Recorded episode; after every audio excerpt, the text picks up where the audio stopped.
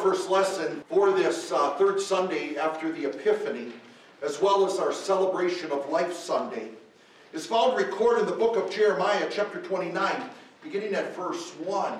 A portion of this text will be the basis for our sermon this morning.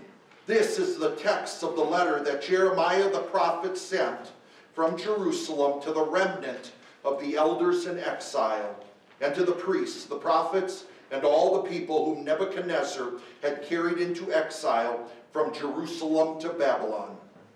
This was after uh, Jeconiah, the queen mother, the secretaries, the officials of Judah and Jerusalem, the craftsmen, and the metal workers had gone into exile from Jerusalem. The letter was delivered by Elasah, son of Shaphan, and Jer- son of Hilkiah, when Zedekiah, king of Judah, sent them to Babylon, to Nebuchadnezzar, king of Babylon. The letter said, The Lord of armies, the God of Israel, says to those to, says this to all the exiles whom I have deported from Jerusalem to Babylon. Build houses and settle in them. Plant gardens and eat their fruit. Get married and have sons and daughters. Find wives for your sons and give your daughters in marriage so that they too may have sons and daughters. Increase in number there and do not decrease in number. Seek the peace of the city where I have exiled you. Pray to the Lord for that city, because when it has peace and prosperity, you will have peace and prosperity. The Lord of armies, the God of Israel, says this Do not let the prophets and fortune tellers who are among you deceive you. Do not listen to the dreams they dream for you, for they prophesy falsely in my name. But I have, but I did not send them, declares the Lord. This is the word of the Lord. Our second lesson is found recorded in the book of Revelation, chapter 3, beginning at the 14th verse. These are the words of Jesus, and it is actually in chapter 3 where Jesus spoke to the seven congregations in Asia Minor. This is the congregation in Laodicea. To the messenger of the church in Laodicea, write The Amen, the faithful and true witness the ruler of God's creation, says this I know your works, that you are neither cold nor hot. If only you were cold or hot. So, because you are lukewarm and not hot or cold, I am about to spit you out of my mouth. You say, I am rich, I have become very wealthy and need nothing. But you do not know that you are miserable, pitiful, poor, blind, and naked. I advise you to buy from me gold refined by fire, so that you may be rich, and white garments, so that you may be clothed, and the shame of your nakedness may not become public, and salve to anoint your eyes, so that you may see. I rebuke and discipline those whom I love. So take this seriously and repent. Look, I stand at the door and I am knocking. If anyone hears my voice and opens the door, I will go in with him and dine with him, and he with me. To the one who is victorious, I will give the right to sit with me on my throne, just as I was victorious and sat down with my Father on his throne. Whoever has an ear, let him hear what the Spirit says to the churches. This is the word of the Lord. We read from the Gospel of Matthew, chapter 24, beginning at the third verse. While he was sitting, that is Jesus, on the Mount of Olives, the disciples came to him privately and said, Tell us, when will these things happen? And what will be the sign of your coming and the end of the world? Jesus answered them, Watch out that no one deceives you, because many will come in my name, saying, I am the Christ, and they will deceive many people. You will hear of wars and rumors of wars. See that you are not alarmed, because all these things must happen. But that is not yet the end. Nation will rise against nation, and kingdom against kingdom. There will be famines and earthquakes in various places. But all these things are only the beginning of birth pains. Then they will hand you over to be persecuted, and they will put you to death. You will be hated by all nations because of my name. Then many will fall away from faith. They will betray each other and hate each other. Many false prophets will appear and deceive many people. Because lawlessness will increase, the love of many will grow cold. But whoever endures to the end will be saved. This gospel of the kingdom will be proclaimed throughout the whole world as a testimony to all nations, and then the end will come. This is the gospel. Grace and peace to you from God our Father and from our Lord and Savior Jesus Christ. Amen. Our text for consideration is found recorded in the Old Testament of Jeremiah chapter 9, beginning at the fourth verse. This is the first part of Jeremiah's letter to the exiles in Babylon. The Lord of armies, the God of Israel, says this to all the exiles whom I have deported from Jerusalem to Babylon Build houses and settle in them, plant gardens and eat their fruit, get married and have sons and daughters, find wives for your sons and give your daughters in marriage so that they too may have sons and daughters. Increase in number there, and do not decrease in number. Seek the peace of the city where I have exiled you. Pray to the Lord for that city, because when it has peace and prosperity, you will have peace and prosperity. The Lord of the armies, the God of Israel, says this Do not let the prophets and fortune tellers who are among you deceive you. Do not listen to the dreams they dream for you, for they prophesy falsely in my name. But I did not send them, declares the Lord. This is the word of the Lord. Dear brothers and sisters in Christ, I'm going to be really straightforward and blunt. If you don't understand this one glorious truth which is divine, then I can tell you right now, you will not understand this sermon. You will not appreciate it. It will be over your head, and in fact, it will go in one ear and out the other. And this glorious truth that cannot be denied it is God who gave us life. Yes, God who gave us life. He is the one who knit us together in our mother's womb, as King David would put it in the Psalms. It is, it is the Lord who already thought of us even before the creation of the world. He, he knew us and knew us well. We are not accidents. We are beautiful creations of God that God Himself made, each and every one unique and no two people alike. Even twins are not exactly alike which I find amazing. And it is the very Lord God who gave us life in the sense that He gave us eternal life. It is the Lord God who paid for our sins, the very sins we inherited, the very sins we commit. It is the very Lord who paid for those sins on the cross when He took on the sins of the world and in exchange gave us His righteousness, which is ours through faith in Him alone.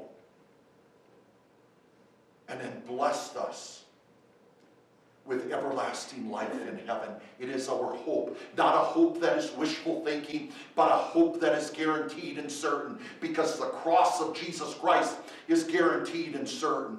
And the proof of it is his resurrection. Because he lives, we too shall live and live eternally because it is the Lord who has given us life. Our lives belong to Him.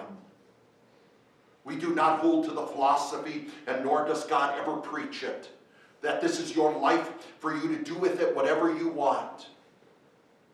We live as St. Paul wrote to the Corinthians, whether you eat or drink or whatever you do, do it all to the glory of God. And when it comes to giving glory to God, the most basic form is do what God commands you to do and don't do what he forbids.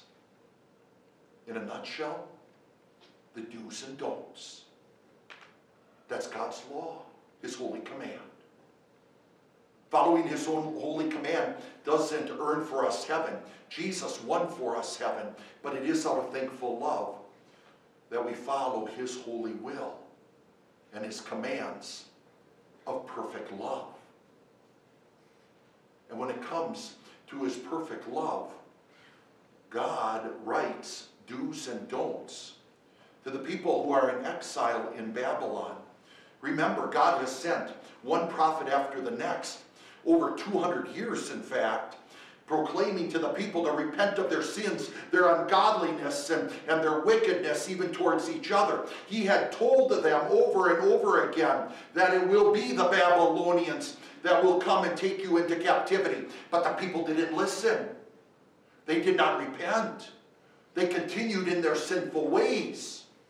Oh, they even treated the temple like it was a lucky charm. As long as we have the temple, then God is always going to be among us. Then God is always going to be proud of us. And isn't it interesting that when Nebuchadnezzar came, he destroyed Jerusalem, including the temple. It didn't stand in 586 BC. Under Nebuchadnezzar, before that last act will take place in the destruction of Jerusalem, it will be over a number of years. He will con continually send in his soldiers and take back people to Babylon. And it was usually those who were of nobility, but also those who were skilled in the craft. He wanted them in Babylon for himself. And a number of people were taken over. And Jeremiah the prophet is sending a letter to these exiles. And it is a letter directly from God himself. He is simply a secretary recording through verbal inspiration what God dictated to him to write to the people. And what is amazing is the opening part of this letter. It had to be extremely comforting to them. Remember, they're in Babylon because of their impenitence. They're in Babylon because of God's anger over what they have been doing and not listening to his holy word. And yet he opens with the words, the Lord of armies and the God of Israel is writing this to you. The Lord of armies, the King James would put it, the Lord of hosts. And the word of hosts, the very word itself, it's an old word, an English word for army. And that is exactly how it's used in the original Hebrew. The Lord of army reminds us that this is the Lord over the greatest army that the world could ever see and ever have. This is the army of angels that God made to carry out his holy will as he used them to serve mankind. And if he is the Lord of armies, then he is truly the Almighty, who uses those holy angels as guardian angels, even for the people in exile. But he's also the God of Israel. He didn't say, I am the God that used to be of Israel. No, I am the God of Israel. Even though he was angry with them, even though he punished them, under this Babylonian captivity. He did not disown them. He did not discredit them. When he calls himself the God of Israel, he's calling himself the God of grace and mercy, who's still reaching out to people who don't deserve his love. That's truly undeserved. And what does he tell them to do? This almighty and gracious God? He tells them to live. Now is not the time to die. Now is not the time to give up. Now is not the time to get angry, seek revenge. Because they first hit you, you hit them back. He tells them to live, build houses, put in gardens, plant them, eat the fruit from them, live in those houses. And why? Because go and get married and go and have children. Because your family's going to need these houses and gardens. Why would he mention about the family unit? Why would he center and focus on that? You really don't have to be a rocket scientist or an expert theologian when it's very clear that the foundation, as God Himself set it up for society, is the family unit.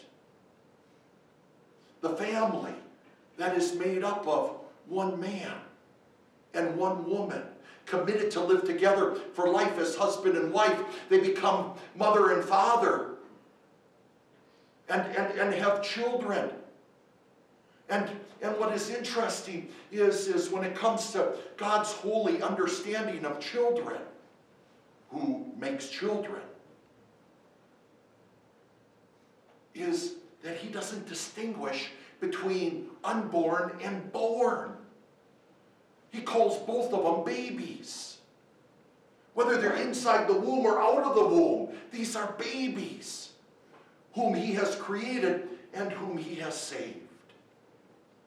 Because they too are sinners who need a Savior, and Jesus is their Savior. The family unit, made up of a mother and father, united in Christ, blessed with children, which comes from the Almighty Himself, is what He tells them to continue to do and to hold to and to cherish. It is, once again, the foundation of our society. When you tear down the foundation, the society will come crashing down. When a society accepts that it's okay to destroy the relationship of a man and woman in the relate in a marriage relationship and start to use God's gift of sex outside of that, when a nation and society decides that a, a, a family is not going to start with a man and woman, but it can be something else. It's destroying the family union unit. It's destroying the foundation of its very existence. And then when a society accepts the killing of whether the child is not born or even born, and then as the child gets over, gets older, and we see it in its old age,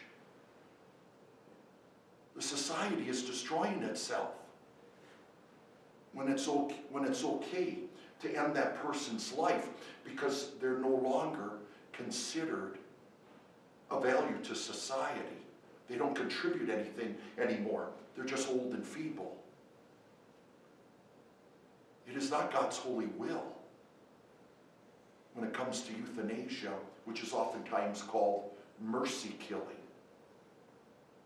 This is not what God designed.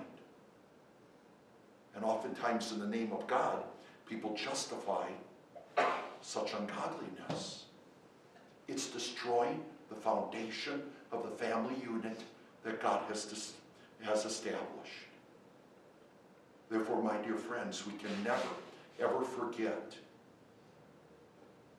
that life has been given to us by God Himself, who made us and who created us. And it is God's holy will that you live that you live and even give your children off into marriage, that they too have children as we live in these end times. And we are in the end times. In fact, not only live, he even goes on to say, seek peace, seek prosperity, seek peace by getting along with your enemies and, and getting along with those who are your captors. Oh, seek peace and, and, and along with that peace, seek prosperity. Don't be lazy bums. Don't get depressed and think that life is not worth living. God gave you this life to live as you look forward to everlasting life in heaven. Work. It is not God's holy will to be couch potatoes and lazy bums, so to speak.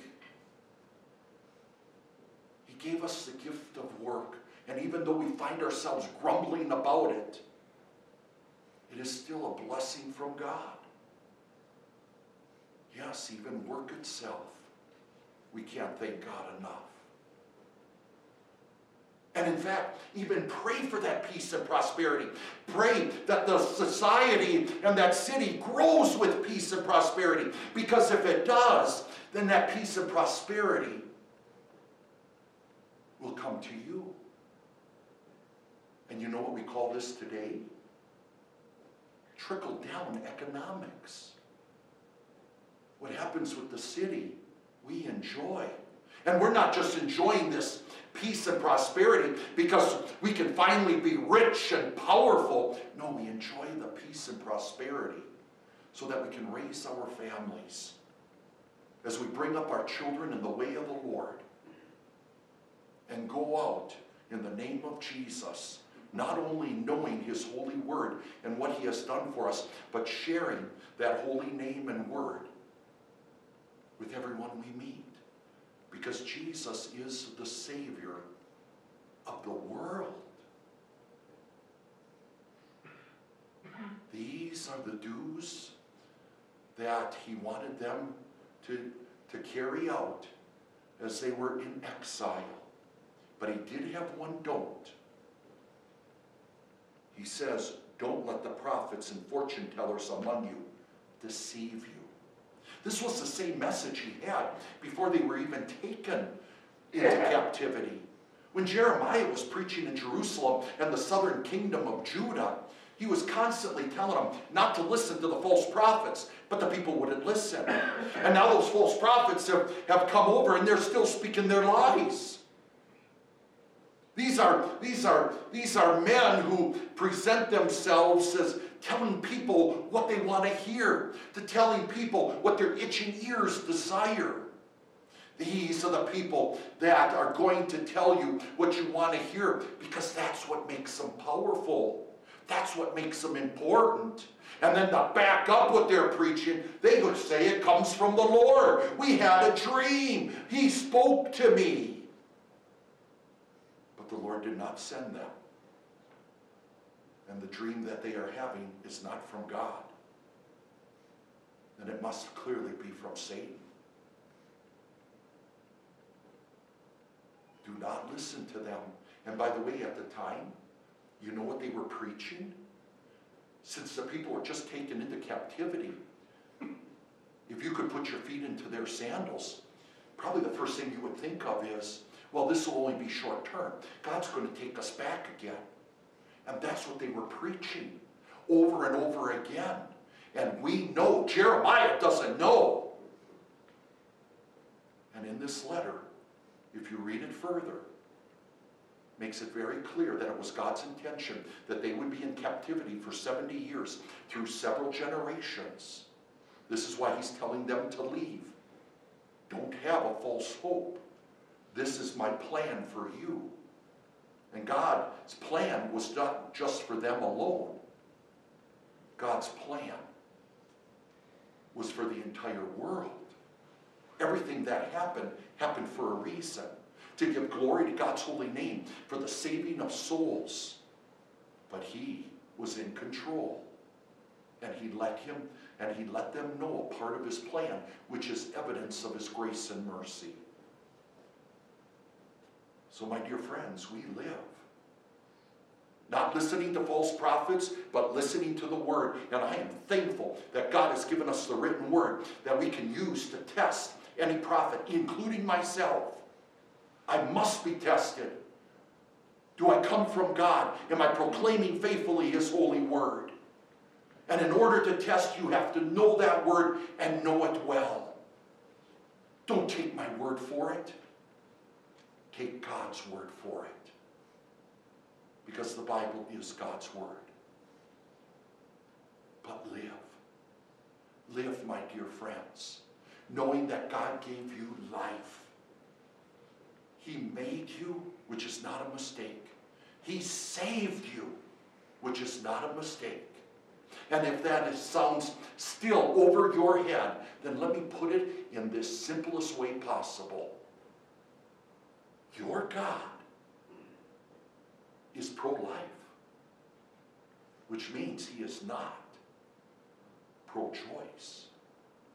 Amen.